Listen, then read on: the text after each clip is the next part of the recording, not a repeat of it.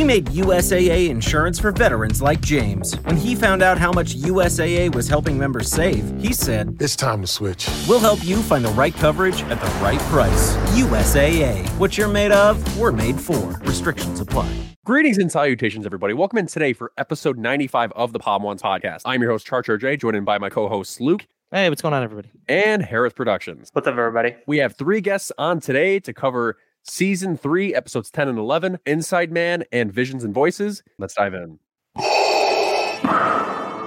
The Jedi Knights are all but destroyed, and yet your task is not complete, Inquisitor. The Emperor has foreseen a new threat rising against him.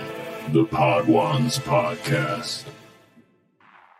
So, our three guests on today to talk about an Inside Man and Visions and Voices. Our first guest, she's maybe considered the fourth honorary member of the Podwans podcast, and every single time there's been Thrawn involved, she's been around in the picture. Let's bring in Alanis at Not a Kyber. Hello. Hello, my fellow Thrawn lover, Thras and Kallus, and I have my Kallus earrings in. They're lost in my hair right now, but they are in. oh, it's getting crushed. I know.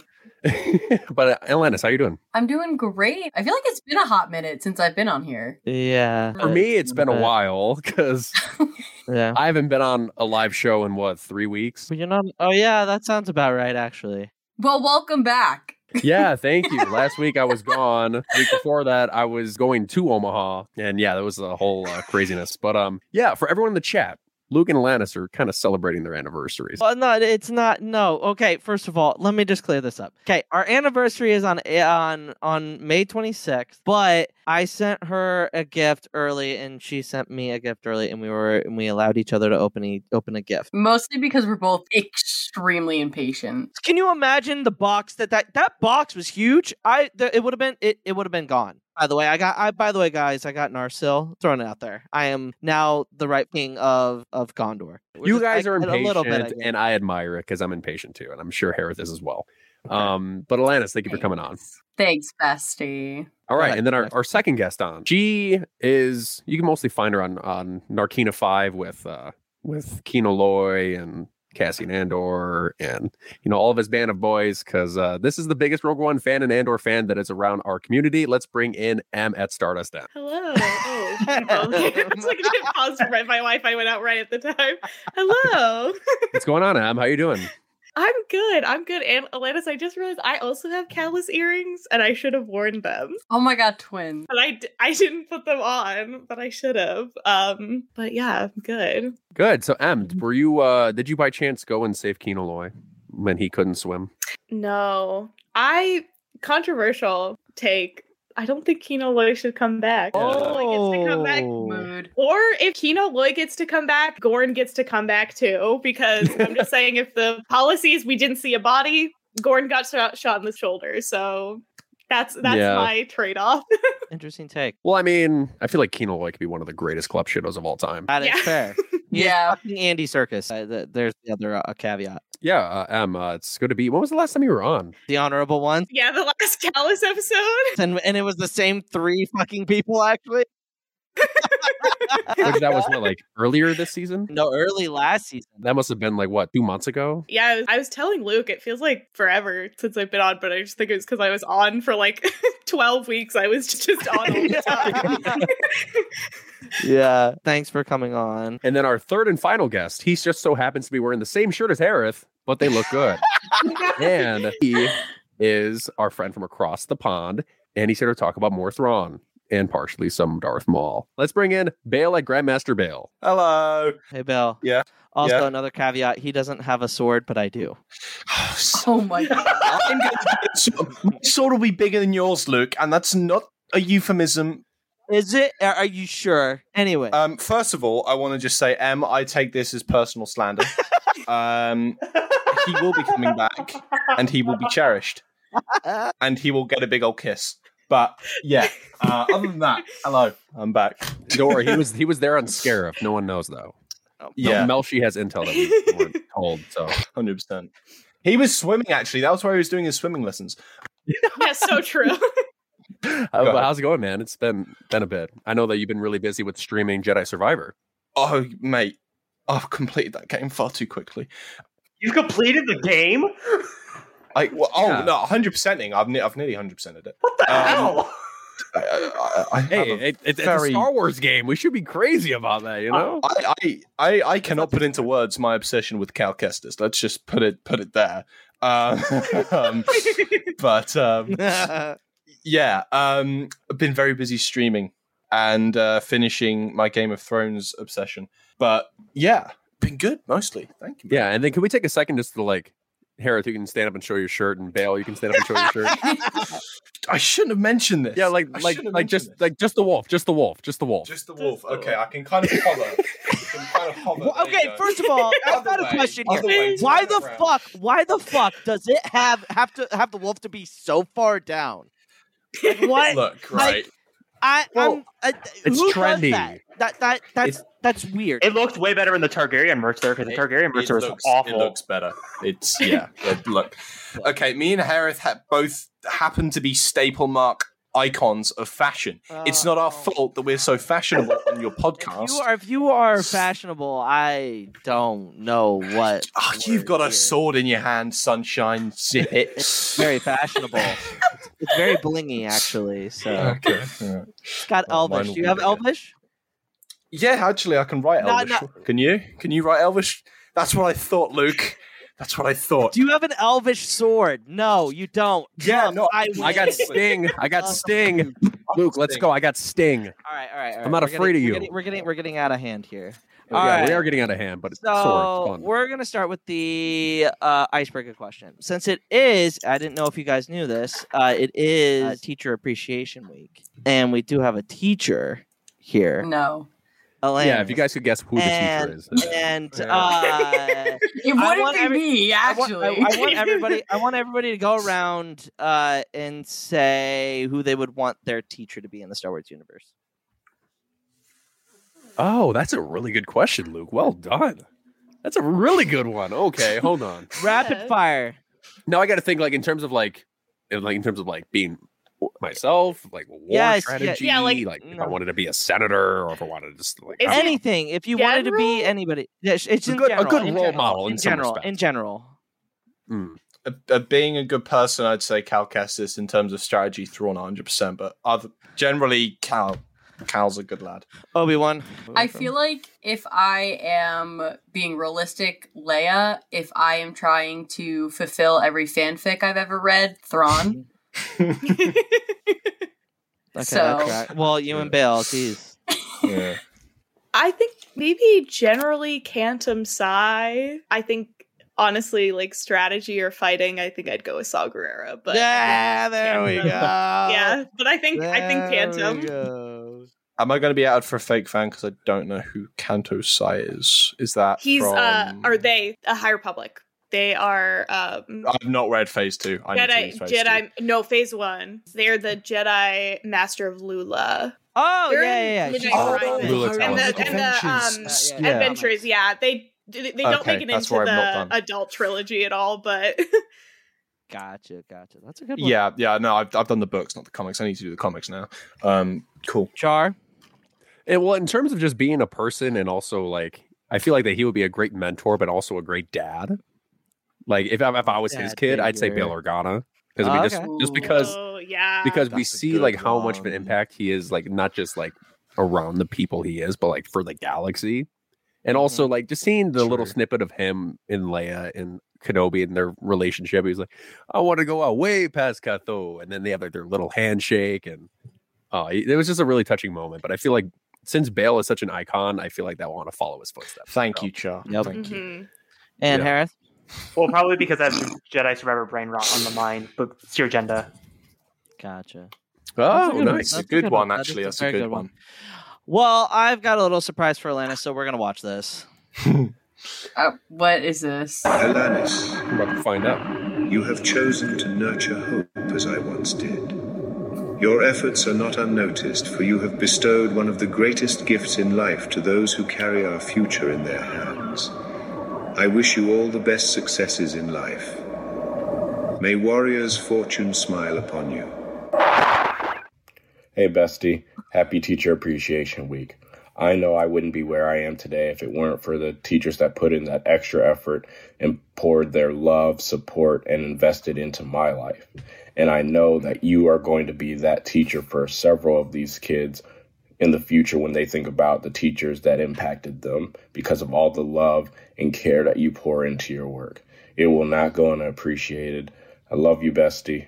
Happy Teacher Appreciation Week. Bestie Chris. Happy Teacher Appreciation Day, Alanis. We just wanted to let you know that we appreciate you for everything that you do. I know sometimes it seems really difficult and hard, but you push through it and you are so amazing with what you do.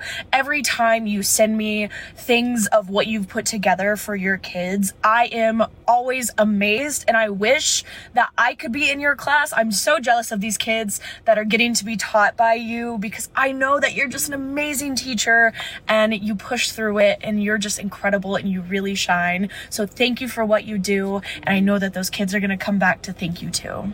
Hey, bestie, Alanis. Oh my god. Happy Teacher Appreciation Week's one of the best teachers out there that I know. Um, those kids are so lucky to have you as their teacher. Your creative spark, your passion is so infectious, and you're so amazing. And we as a community are so much better for having you in it. I hope you have a fantastic Teacher Appreciation Week, and thank you so much for being you. Bye, bestie. Hi, Alanis. Happy Teacher Appreciation Week. But of course, I appreciate you every week because you're such a good friend and I love you so much. But you are definitely the coolest teacher I know. So I hope you have an amazing week and I love you. And uh, yeah, bye. Hey, Lance. Just want to say Happy Teachers Appreciation Month. I know how trying that can be and how challenging it is. But yet, fucking love it takes a special and strong person to be able to do that, to teach other people's kids. But the way you do it is amazing. I love that you integrate Star Wars with your learning um, for your class and everything. So thank you for what you do. I love you as a person. Thank you as a teacher. I lo- and I haven't seen your teaching skills yet. Keep up the great work and may the force be with you. Alanis, my sister in the force. Um, it is Teacher Appreciation Week, and so I just wanted to send along my appreciation for you, not only as like a teacher, but just as a human being in general, because you are absolutely amazing. Um, you are such a special person. You are so witty and so brilliant and so beautiful. And in all honesty, watching your panel at Star Wars Celebration and seeing like the depth of passion that you have, not only for Star Wars, but for genuinely wanting to help people and make the world a better place, it just it legitimately almost moved me to tears. Um, I have enjoyed getting to know you better so much over the past year, and I look forward to our continued adventures together.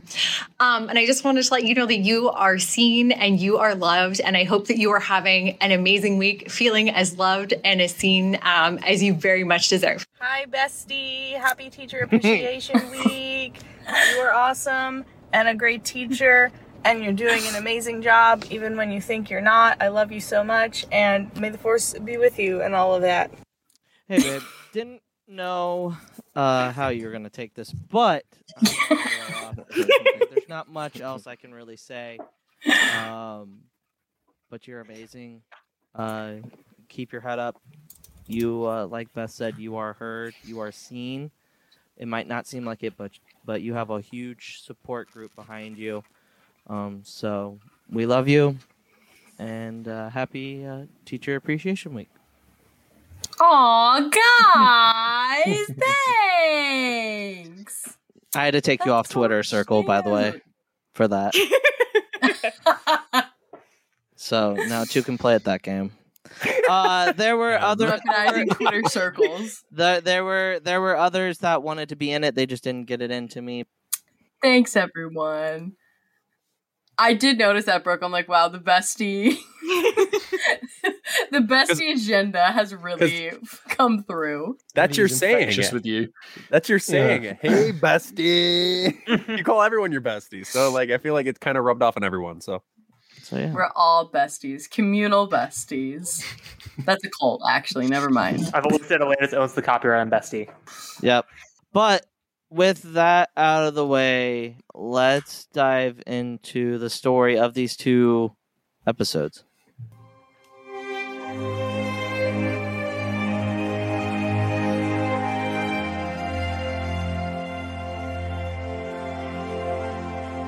So, in typical Luke fashion, I completely forgot that visions and voices was even a thing. So Ungrateful. here we are, uh, covering both episodes. Uh, first episode we're covering is the Inside Man. Uh, Ezra and Kanan go to Lothal, and their plan is to disrupt the creation of which they don't know uh, the of Thrawn's Tie Defender production. Uh, they go in. Uh, the the rancher guy, the farm guy from the first season, can't remember his name. Doug Dimmadome. Doug Dimmadome. Mr. Sumar. Yeah. Um. Uh. They they infiltrate the facility. Uh. Kallus and Pryce and Thrawn are there. Thrawn notices that. Uh, this is the only factory that is having issues with that that are having issues with their machinery. He goes in. He basically snuffs out the the the rebels. Kanan and Ezra have to figure out a way to get out. They use chopper. They push. They they basically push. Uh, well, Ezra has a little bit of fun with Kallus and push force pushes him really hard, which I thoroughly enjoyed. And then they escaped. That's Inside Man, short and long of it. And then you got voices and uh, visions and voices. Mauls finally gets into Ezra's head. Ezra starts seeing him. He attacks the people on the rebel base. They go to the Bendu. The Bendu talks a little bit. Maul shows up. Maul takes him to Dathomir. Uh, Kanan and Sabine put a tracker in his gauntlet. They follow him. Maul and Ezra end up finding out that Obi Wan is on Tatooine. They finish the vision of what they started in the Holocron episode. And then basically Maul goes, Hey, join me again. And Ezra says no. And Maul takes off. And the Night Sisters take over, uh, Dead Night Sisters take over uh, Sabine and Kanan. Ezra saves them, and they're on their way. There you go. Long and short of that. All right. So, first question is going to be about the Inside Man.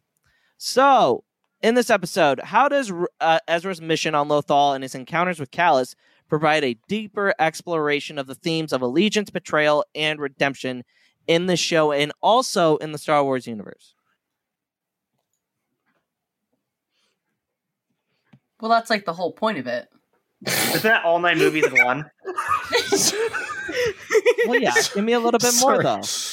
Um, Come I mean, there was there was one thing I did want to point out to the to regard of of I, I, I guess Kallus turning. Um, the scene that you get where Thrawn pushes the guy on the speeder bike to the point of it exploding. You can notice the reactions, and there's a really stark parallel between Arihnda Pryce and Kallus. There's like because Kallus is shocked. He's almost like kind of borderline horrified that he's essen- Thrawn's essentially strapped a man to a bomb knowingly, and then just boom. Um, but then you've got Kallus's kind of look at sh- look of shock, and then, then eventually we find out later in the episode that he is Fulcrum, which is, I guess, a foreshadowing. Um, but that was one of the things that I did notice that I thought was quite cool. Agreed. Um, the other thing too that I really like about this episode, rewatching it, is right before, um, you know, Thrawn does that. Um, Kallus basically says something along the lines of like, um, "Stand sharp. You know, this is an inspection. Yada yada yada." Imperial High Then they Command. bring in Thrawn. Yep. Um, but he doesn't sound excited. Hmm. Like when Kallus barks orders, you know, pre honorable uh honorable ones, it's very sharp, it's very confident. It's like, you know, get in line, motherfuckers. And he Hmm. just sounds so exhausted. And, you know, it's covered up by the fact that, you know, he relays that it's not a good surprise. Um so that I think is something really powerful about it and leads into you know the themes of betrayal and allegiance because at this point his allegiance to the empire is gone It's also like the first, not the first, but like I, the heaviest indication that we get that the thing that happened with Sabine wasn't a one-off. You know, he says, "Tell tell Garrus that we're even," as like a kind of way to uh throw us off that he is more committed to the cause. So yeah, when we're thinking about like allegiance, the fact that like his allegiance is fully to like the rebellion is to uh in the sense that he says like in that episode to like Zeb and uh in extension like the ghost crew for what they did to him or did for him in showing him the light, I guess. Um yeah yeah, I think it's interesting, yeah, to watch that like subtle change in him, like you're saying, where he sounds more tired. He's not as enthusiastic and not as probably like um I, the only phrase I can come up with is bootlicky as he might have been. Honorable Yappy's also a good term. yeah, yuppie. Like as uh Kallus probably would have been with uh someone in high command like Thrawn pre honorable ones. Yeah, I, it, it does play into the whole like obviously Atlantis kind of was just like being a smartass earlier, but it it does fit into the whole scheme of redemption, uh, because obviously that's the biggest thing uh, of the entire saga, and even in Star Wars, what what crosses the line of redemption? Like what does because there's obviously debates on whether uh Anakin was redeemed or not. Should he have been redeemed? Ben Solo should he be is he uh is he being redeemed or not? Like there's there's debates out there. So with Kallus, how much redemption d- does he really need? A lot. A lot. Yeah, committing genocide on a planet, you know. A lot. Yeah, and then ta- taunting one of the survivors of that genocide by saying, "I'm gonna kill Yeah. you," like with I the weapon I stole from your heritage and stab you with it. Yeah. Also, also we Yeah. do see him straight up commit like murder in the first episode where he pulled oh, that random absolutely. stormtrooper like off. No, the that's thing, my which, like, favorite thing to point out about Kallus. Like one of the few early scenes we have of him, he is kicking his kicking. own man off of a cliff. I love it. This was I Yeah. love like this was a debate a while ago of like, um, can you work for the Empire and be good? And people were like, oh well, Kallus. Except no, Kallus was a horrible fucking person before Honorable One. the whole it's- point it's- of Kallus's shift is specifically when he's no longer when he's pretending to work for the Empire, then he is good. Yes, Hmm. but like, and and honestly, that makes his ultimate like this redemption better. Is that he was so horrible and he was able to recognize that and actively take steps to become a better person and it wasn't Hmm. just a, a like a one-off saving someone and then dying it was he was fulcrum and then after he was out of the empire he continued to work for the He- rebel alliance Well, yeah, he he put himself on the line as well when he was like spying, like spying underneath, like in ISB as well. I mean, we we've seen what the And under ISB do to people, Mm-hmm. yeah, Yeah. especially under Thrawn. But like the the whole kind of uh, concept of, of of redemption really within Star Wars is ultimately it's just perspective. But yeah, I mean, I, I think you can definitely make the argument that no one in Star Wars has ever truly redeemed their past. But I'd, I'd say that Kallus is definitely a good contender because there's a show of trying to do better. That and the fact that as well, and this is later in the series, he eventually goes to a bunch of Lasat people and tries to almost kind to them. That shows a lot that you've committed these atrocities and you're then willing to go to these people and try and make amends. Because I'll, I'll be honest, were I to commit an atrocity and murder a bunch of people, I wouldn't exactly want to go in a room with all their family. I think that would be a bit awkward. So it, I think it with with Kallus in particular, it does it does put quite a good narrative of redemption. And with the way the question is framed, it's like encounter with Kallus right now. Is he has he been redeemed at this moment? No, but he's starting down that path and is starting to be better. That's I think that's kind of the takeaway because it's like overall in the series near the end after the epilogue, sure. Right now, no. I also think though at this point, um, had something very, very good happened within the Empire, I think Kallus would have thought twice about staying with the rebellion. Now, I think a little bit down the line, I don't think the thought would have even crossed his mind, but I Hmm. think there is still a little bit of hesitation. He's not out in the open doing it. He's still trying to like Yeah, and I think that goes back to the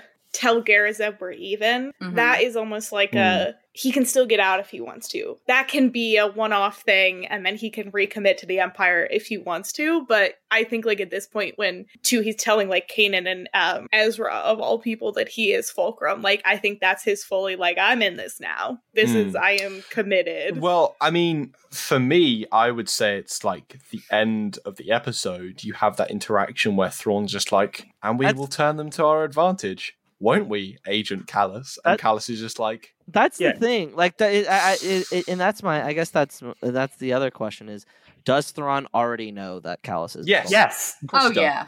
Of course he does. The, the, the thing with Thrawn, you can read him in the books. He knows who's done it. Like, he, if you get like a who done it book, Thrawn knows on page one. You just can't prove it until the last one. Like, you got to wait for the Thrawn splaining. You can't jump the gun. It's like jumping ahead in a, a chapter in a Thrawn book. You'll never understand what the hell's going on. I, to be honest, I still don't understand what the hell's going on. I just enjoy it.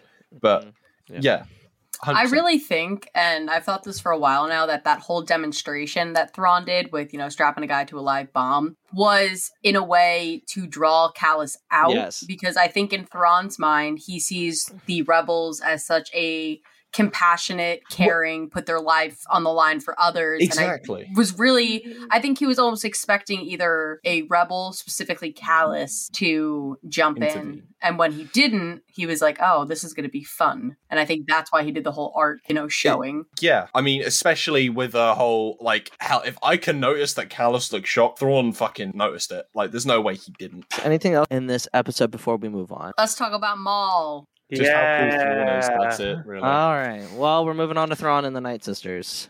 Or Thrawn and the Night Sisters? Oh, That would be an interesting story. Thrawn- That's a Maul and- very Maul- different Maul- Maul and Sorry. Thrawn. I'm just trying to imagine Thrawn with Night Sisters. And he's like, screw you, Purrgils, I got Night Sister magic.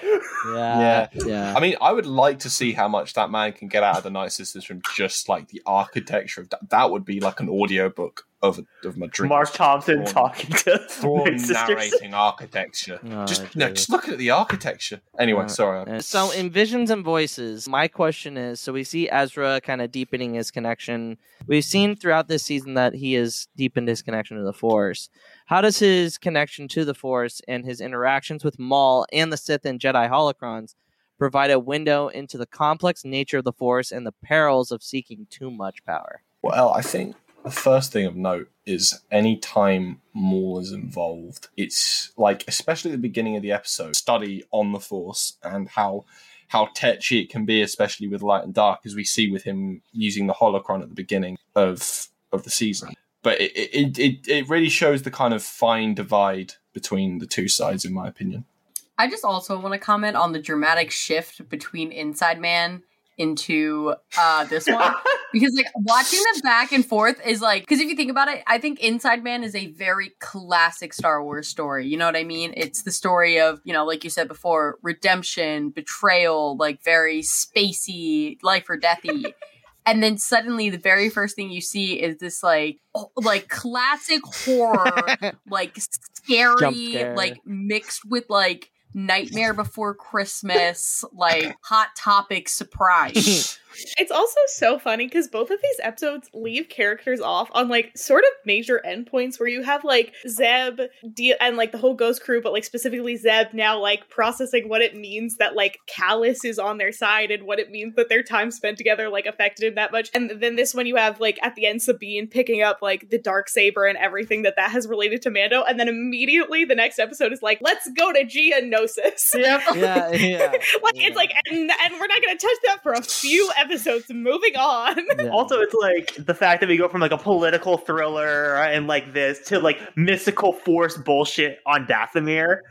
yeah, Rebels has the weirdest flow, honestly. But it works though. That's the thing. Anybody, no, it's does, not- does anybody else have the same hot? I know me and M have the same feelings on Maul Mhm. because I think he's the most overrated fucking character in all of Star Wars.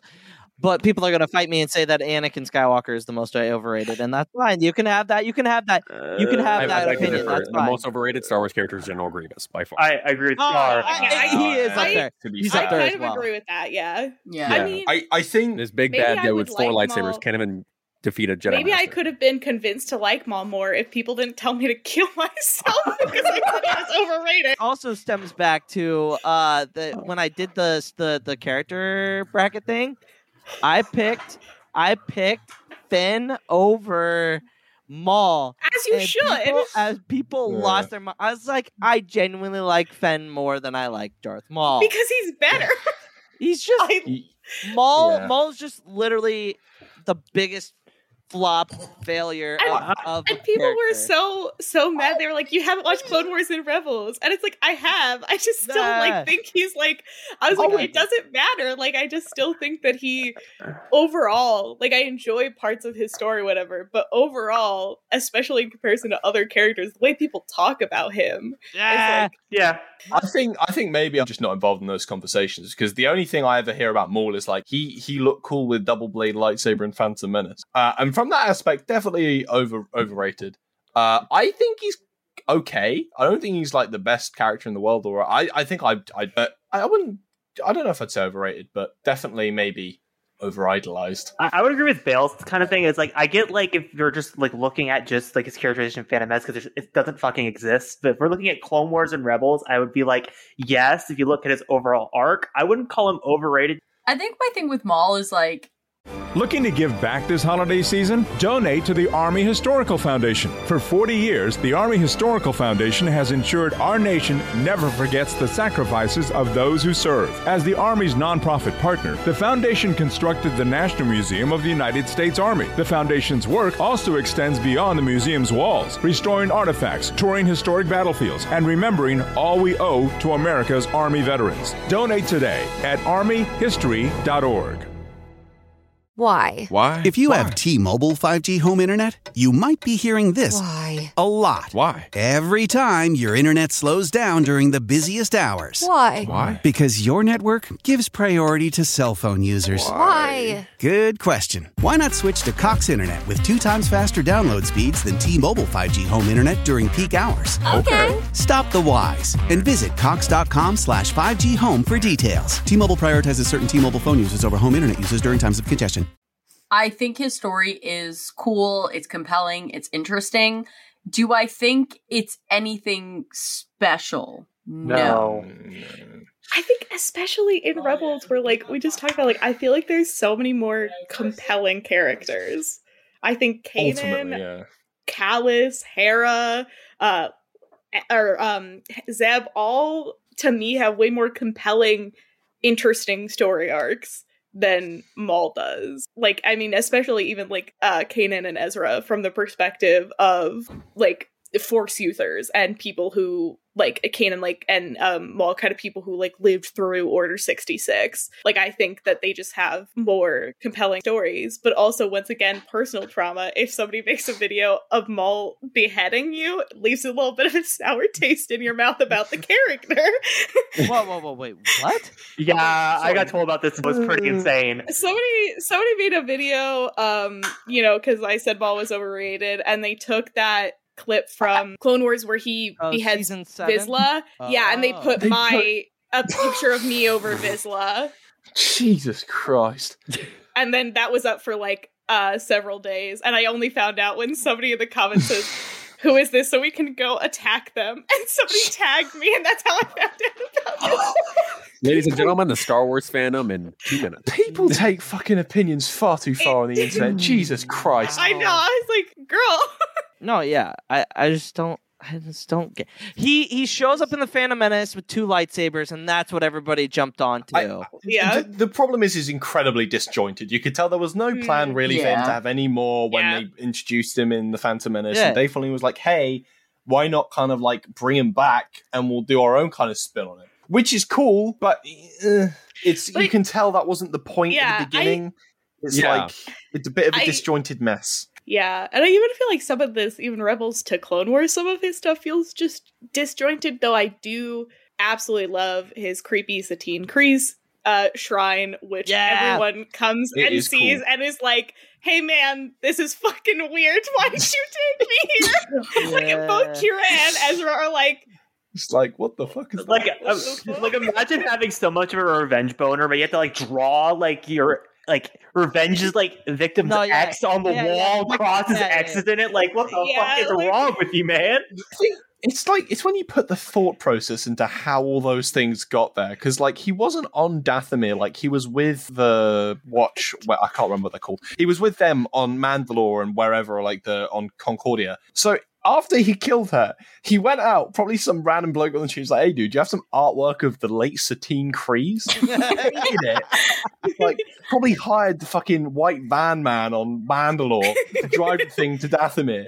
Got it out. I was like, yeah, I'll get the I'll get the fucking wheelie wheelie thing, wheel it in, Not him. pop it down. Not him hitting up Luthen Rael's uh, antique shop to see what. Oh my god! That's- Full of Yeah, Mandalore if you- if you look- he has. Head head If you look really, Head cannon. if you look really closely in the background, you can see a little invoice just as Luthen's done. I just imagine. I'm just trying to imagine Luthen and a mall scene together. was together. Kleya was like, I just wanted to get him out of this shop as soon as possible. This man's vibes were so fucking weird. Gave him a bargain of a price, just get get him out the door. The vibes Um, but are I did not there. want Man, to just take it. briefly on the note of uh, the the thing 'cause it, it reminded me of something symbolism of Maul with um I'm going to try and pronounce this correctly. Oh, don't even Uh, try. Sisyphus. Yeah, Sisyphus. Yeah, Sisyphus. I think that's especially nailed here because he is surrounded by his broken boulders. If you look at it, like that's that's one of the cool. That's the only thing I like about Maul's character. Really, is he's just destined to fail, and it's kind of funny because he's always ambitious. It's like I will retake, and it's like no, you won't, mate. You'll you'll six months later, you'll have a picture of on your wall. You'll be all upset about it with paint on it. You'll have a little temper tantrum, and you'll be fine. And also I I can respect I, I I do respect any character who has like a really deep one-sided beef with another character. like I do have mad respect for that like I think my uh my big thing with Maul is when they first brought him back in the Clone Wars, like he was again that traditional horror, like fucking creepy ass spider. spider. And I wish they didn't listen to like the dude bros and they kept with that. Because I actually prefer Maul in Rebels because he has that creepy fucking air. Like Yeah. when we Mm. first see him again in the Sith Temple, he is like creeping around like a gremlin. Like he's a Yeah. fucking freak. And yeah. I think that's where a lot of that disconnect between his character comes in because he starts off as this freak and he ends as this freak. But in the middle, we get this like weird dude bro, like, I'm the king of Mandalore. Maul that just doesn't really fit with this like creepy vibe that he started It- with. it- it's like they've just changed I- the where they want to go with it. It's it's weird and kind of disjointed. It's, yeah. Ugh. Yeah, I agree. I, I like Maul, like kind of what you're saying, Lance. Like I like Maul who wants power more for like this self-serving revenge rather than like this overall like revenge. And also, I get to be like powerful leader. Like I like it when he's just like a creepy little yeah, like goblin like Yeah. Yeah, creepy little I'm gonna dude. kill Obi Wan Oh, yeah. Kenobi. Like now when you mentioned it, it's kind of weird that it, the, the whole point of Mandalore wasn't even to defeat Sidious. It was just to get Mandalore. Yeah, for the shit just of it. doesn't For just the doesn't make shit of it. sense. No, it's it's for Maul. It's just a giant fuck you to Sidious. Like I I, mean, got my you power know now, two bitches. That he, Mandalorian chairs. He wanted to just pose on the Mandalorian chair. Bo Katan did a hell of a good pose on the Mandalorian chair. Hell, I'd go to war and retake Mandalore if I got to pose on that Mandalorian chair. but yeah. But yeah, it was a bit. Ugh. oh my Good god. job, Luke. Just kill yourself with Almost a sword. uh, but that's gonna be it for my section. Uh, chart. You ready? Yes, say it. And now it's time for the lore of this. That was no. Say it again. Say it again. Say That it was again and now, it. now it's time for char section. The lore of this episode. There we go. I am proud of this podcast you constructed. The ability to tell three interesting facts is insignificant next to the power of the law.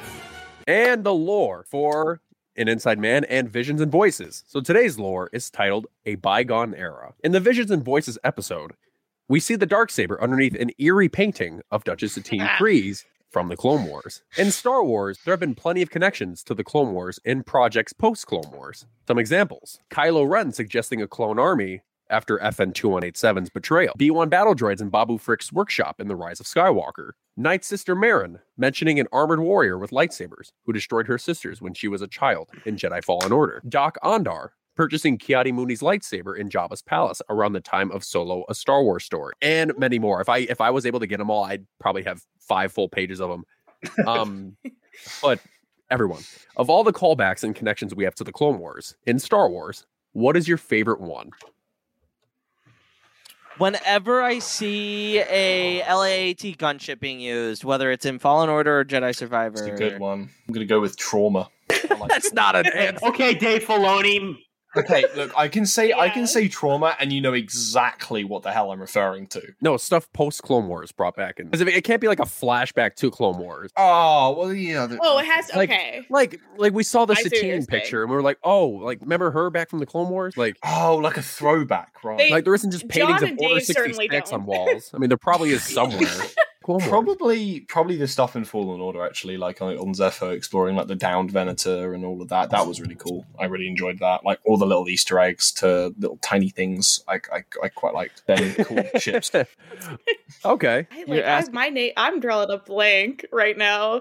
Yeah, I mean, yeah, I was like Sakura. I was like, uh, oh, I mean, I guess in don't, don't know if that counts, but I guess yeah, in Rebel Rising, um, Saw. It's one of my favorite conversations actually. That's uh, Jyn and Saw have, and he mentions uh, Steela's death and specifically how like the Jedi were there and they didn't, they couldn't save her.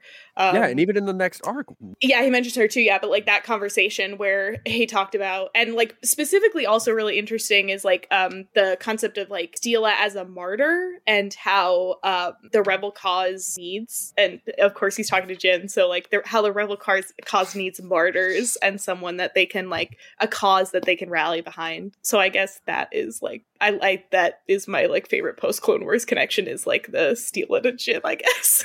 sure. yeah. I mean, when I watched Clone Wars when I was younger, I was really hoping that because I know that Saw was going to be in Rogue One, he was going to be in more projects. I was really hoping that he would mention Steela, and when he did, I was like, oh no. Yeah, he also I know in the novelization, like one of his like last like his dying thoughts is about Steela. Yeah. So that's Yeah. these are all sad ones.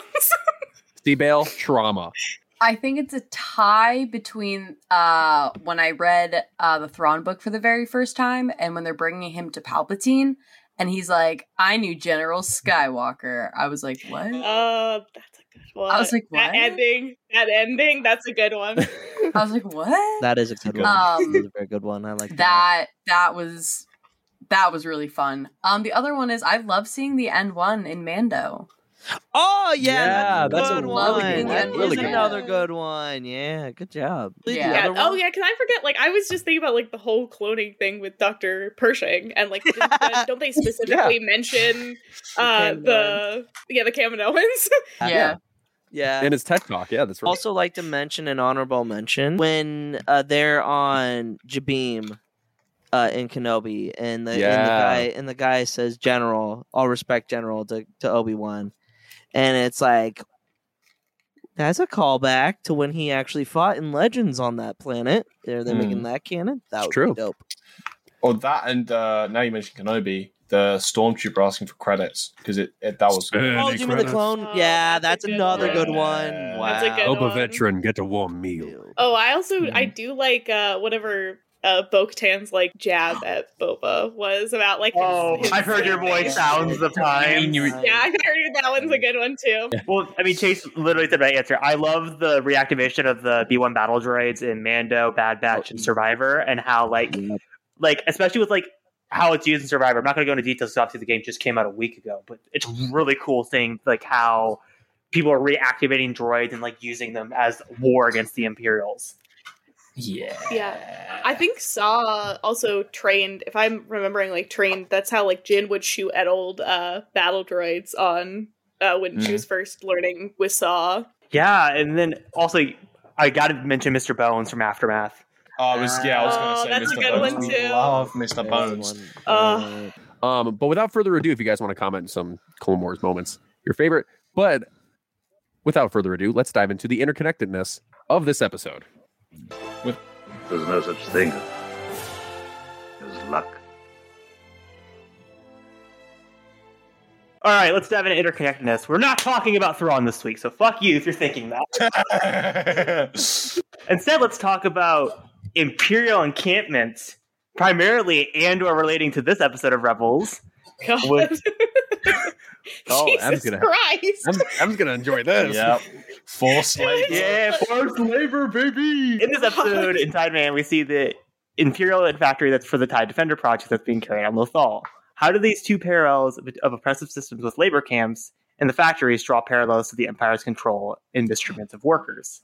Yeah, I mean, I think with the Empire, that was kind of like their end goal. Like, if you were not at the top, then who cares what you do? And I think this continued system of oppression um, is what they're eventually working towards. Because if you weren't the one who was being, you know, in a, you know, labor camp, in a prison camp, you were actively doing everything in your power to not be in that situation. And Yeah. if you think about like a broad majority of people in the moment, I think a lot of us would be like, yes, I would be a rebel. But, you know, faced in life and death situations, I truly don't know how many of us are going to choose, you know, losing our lives over, you know, eating. going going further into that as well the the parallel drawn between like you, you could say Narkina Five and this there's there's a key difference in the fact that And we're back. How we doing, Anna? Well, Todd, things are heating up. Ooh, yes, Nelson with the jalapeno poppers. Incredible. Ramirez comes in hot with a cheeseburger, patty, lettuce, tomatoes. Beautiful formation. Is he? He's going for it. Ramirez grabs the Duke's mayo.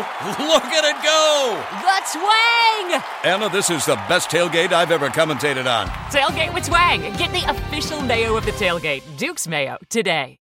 Here in Key West, we were out before it was in.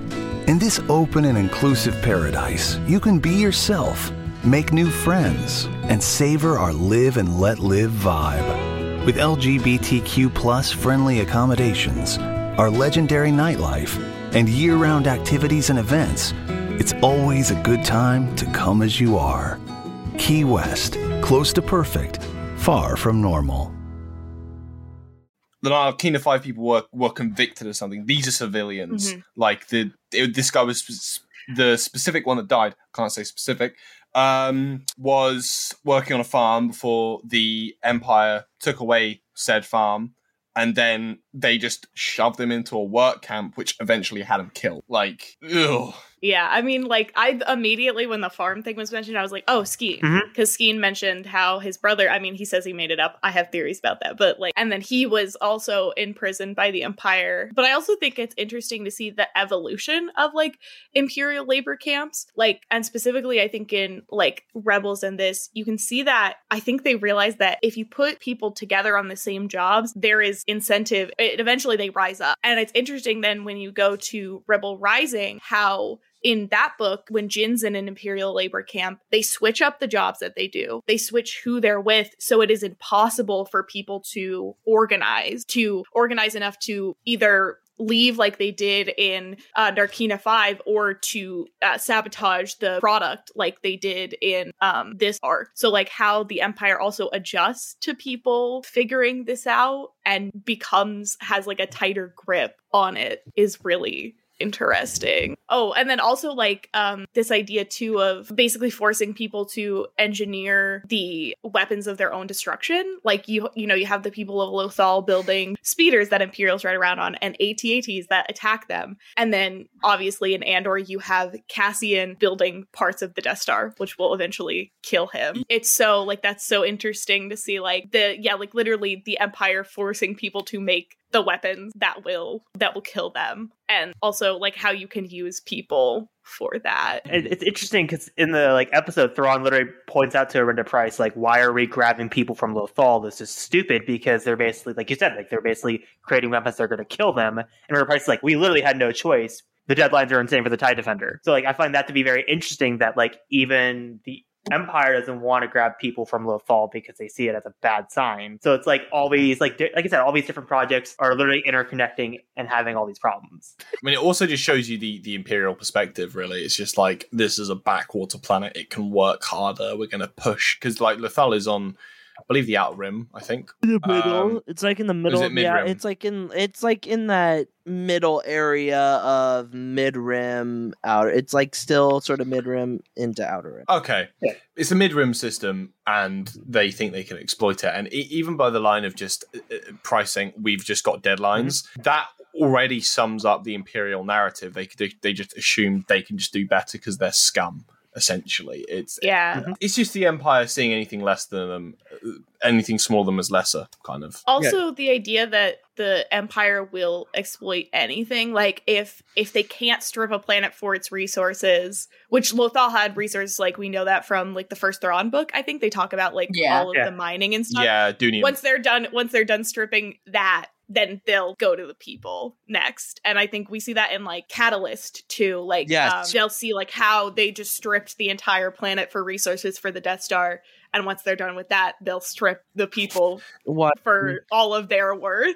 what they did with was it the one that Cassian's planet Cassian's from? It's the one that's implied we don't really know. Oh, Planet as a kid. There- Kenari. Kenari. Like Kenari, they say, "Oh, there was a mining disaster." Yeah, we all know that story. But- there, was- there was also one on Jedha. But like, also, Kenari was happening during the Clone Wars, though. Mining stuff. we don't know when the But but but mm. that's also a good I mean, but that's a good point to say how different were the Republic and the Empire really then. That that it, it wasn't truly Towards, the like, system the of the stage. Empire, then it was the Republic kind of just Yeah. changing that the I mean- Republic had already adapted Empire like tactics towards the end. I don't think we've got a specific date, the instance of explicitly the mining disaster. That they've kind of just said there has been one, and it was obviously after Cassian left. So I think it was uh, said that the Empire the declared mining it was that. The or was mining disaster was before because that's why there was. I think the idea is there was some. I think there was a mining disaster because that's what killed all the adults. Yeah, there was no that's- adults because they all would have Oh, been working there, Yeah, and that would have killed them. And then I think those Imperials were basically, or whoever was sent there, were coming to see what was left, Right. Okay, that makes sense. and that's why. I just or- and and they were like, they're gonna kill him. I if hear I hear Empire and mining disaster. I'm like, Yeah, when you hear Empire and that, it makes me want to lock my S foils in attack position. You know what I mean? yeah, Jesus Christ. But that's the whole thing with the Empire. They only care about the end result. Like, they do Mm-hmm. not care how they get there. Oh, burn an entire planet? Okay. Explode an entire I mean- planet? okay. Like, Scarif. That's their own data mm-hmm. center, and they're just like end result. The rebels don't get the shit, so blow it up. the It's like- Empire is the true definition of having no checks and balances. Like, they can Yep. just mm-hmm. do whatever they want, and they know that, like, what's No one will get in their way. gonna do? It's almost Yeah. like a Hydra. Well, you chop one off one head, two grow back, kind of thing. Yeah, and they'd rather destroy like they don't even if destroying everything means in the end like who what are you going to roll over in the Yeah. end mm-hmm. it doesn't matter to them because in that moment all that they care about is the immediate power that yeah. they have over I mean, look at look at Kashyyyk. Look at the look at what happens to Kashyyyk in Legends. They they almost completely destroy that forest planet in Legends, and I mean they eh, they mean, enslave the They gave it a go in canon. Yeah, and they get Yeah, I they, they like- almost did it. They almost did it in canon as well. I- So it's like it's it's wild. It's it, and Alanis is absolutely right. This is what happens when governments don't have checks and balances, Right. because they can literally do whatever they want. And it goes it goes back literally to Nemik's speech in Andor. Yeah, his manifesto. And if you're wondering, visions and voices. I don't have a question because you already talked about Maul's characterization. So let's move into three interesting facts. There we go. Three interesting facts about a certain Rebels arc that you didn't know about until now. Part 34, an Inside Man slash Visions and Voices edition. Fact one switched episodes. The broadcast order this episode, production number 311, aka the, an Inside Man, and 310, Visions and Voices, were swapped after production started, partially because thematic connections between 310 and 312. Fact two potential titles for Visions and Voices. Working titles for this episode included Dark Blade of Dathomir and Boy Who Cried Maul.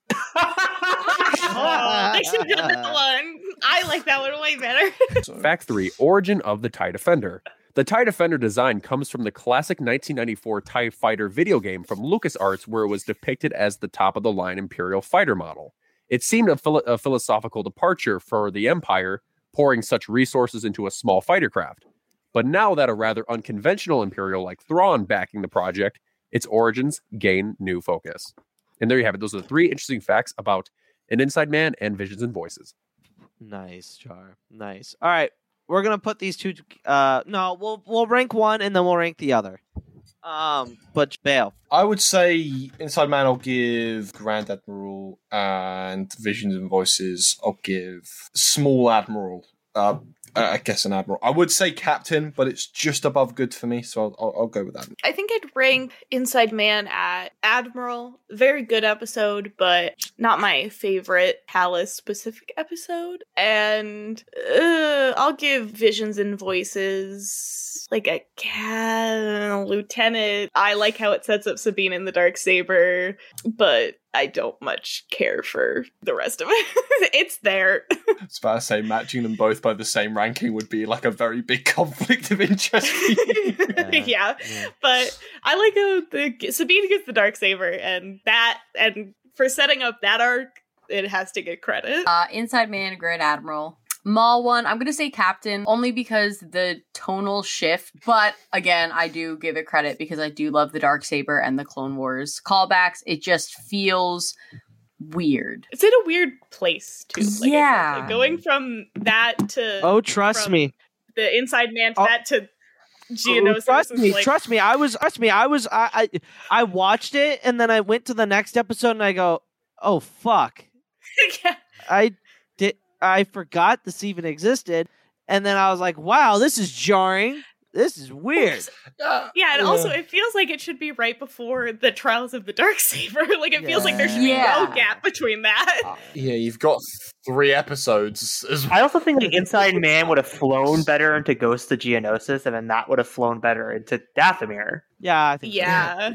Now, now you mentioned it, there is a really weird. So you got through Imperial Eyes, secret cargo with a transporting Bob Mothma, then two droids just fucking around for an episode. Hey, don't disrespect the droids fucking around. That is one of the best episodes of Rebels. I don't want to hear that slander. We got we got we got Alan Rickman as a droid. That's all I can say. I mean, anyway. it's kind of crazy then too. Like before this, and then before an Inside Man is a fucking Hondo episode. yeah. Yeah, don't don't don't say you don't like droid episodes, especially when Ford into the Black is in here. Okay, bud. Mm-hmm. Oh no, no, I'm not saying I don't like him. I'm just saying it's a weird That's tone shift. crazy. Hereth? Well, I mean, Inside Man's probably an admiral, and then I would say uh, Visions and Voices is captain. I I have the exact same rankings as Hereth. I give uh, Inside Man Admiral and I give uh, Visions and Voices Captain because Inside Man is a great episode. It just really fleshes out Thrawn and who Kallus will eventually be in the future. But also Visions and Voices, not nothing really much happened other than Maul getting more in into Ezra's head, which will just keep keep on stockpiling up until we get to like the Twin Sons episode. Mine for Inside Man is Admiral, and for Visions and Voices, because it's a Maul centric episode, it's a fucking lieutenant. Luke and Luke and I agree on so little. Yeah, I know, I know. But we're We really agree- yeah, on yeah. the We level agree, with on, this one. we, we, we agree on not a ton, but that you know, it is. At least you got that. We all have our we have our understanding of how overrated Maul is as a character. I will say them setting up uh Sabine for the dark saber is is kind of what uh gives it not an ensign for me um and kind of getting and also the obi-wan mention was also another one for me but The Twin Sons setup is good because Yes. Twin Sons is a really good episode. Oh, it's peak, it's peak Rebels. Twin Yeah. Sons is Yeah, great. Twin Sons is great Twin Sons is great Alanis, where can the good people find you on social media? Um, you can find me at Not a Kyber on TikTok, Twitter, and Instagram. Uh, you can also follow me at Discovering the Galaxy. That is my teaching uh, TikTok. Uh, thank you again, everyone who sent a video. I love you. Um, and then you can also follow me at is an, is Agent Kallus back because where is he, Dave? Which which is like what? Waiting. It's like day like what? Day 170 something. Uh, no, we're 200. we're day three. Well, we're Oh, 300 yeah, That's we're like- almost at a year. I mean, the Twitter account, and then if you add on top how long it's been since we since the ending of Rebels, It's it, it, it is a foul, foul, Several foul years. number. But Um, one day, I yeah. can I can feel it. uh also get yourself a girlfriend that gets you a sword I get myself swords. I, I, am not gonna lie, Luke. It's been like seeing a kid playing with his fucking Christmas present. it The is entire so time he's like- fucking empowering you don't understand Okay, we'll go charge in public. and I. I literally could Don't do that in America. recite the goddamn uh hold your line, hold your line. I could do it right now with this goddamn sword. But I'm not going to because we're ending this podcast. the West. Okay, Uh, Luke, can- do you mind if you stop ranting so we can so the good people can find out where Em is? Yeah, sorry. Em, where can the good people find you? Uh, you can find me on TikTok at Stardust M, on Twitter and Instagram at underscore Stardust M, and uh, you can find me on my podcast Kessel Run Relay with my co-host uh, Liv and Hay. We did not upload an episode this week, but we just did our uh, May the Fourth special. So if you guys want to, uh, we're so positive about Star Wars that one. So if you just want to hear us talking happy about Star Wars, uh, awesome. Then you should go there. When's the Maul episode? oh my god, Em just shits a mall for three straight hours. Uh, can I be a guest on that? Because I would yes.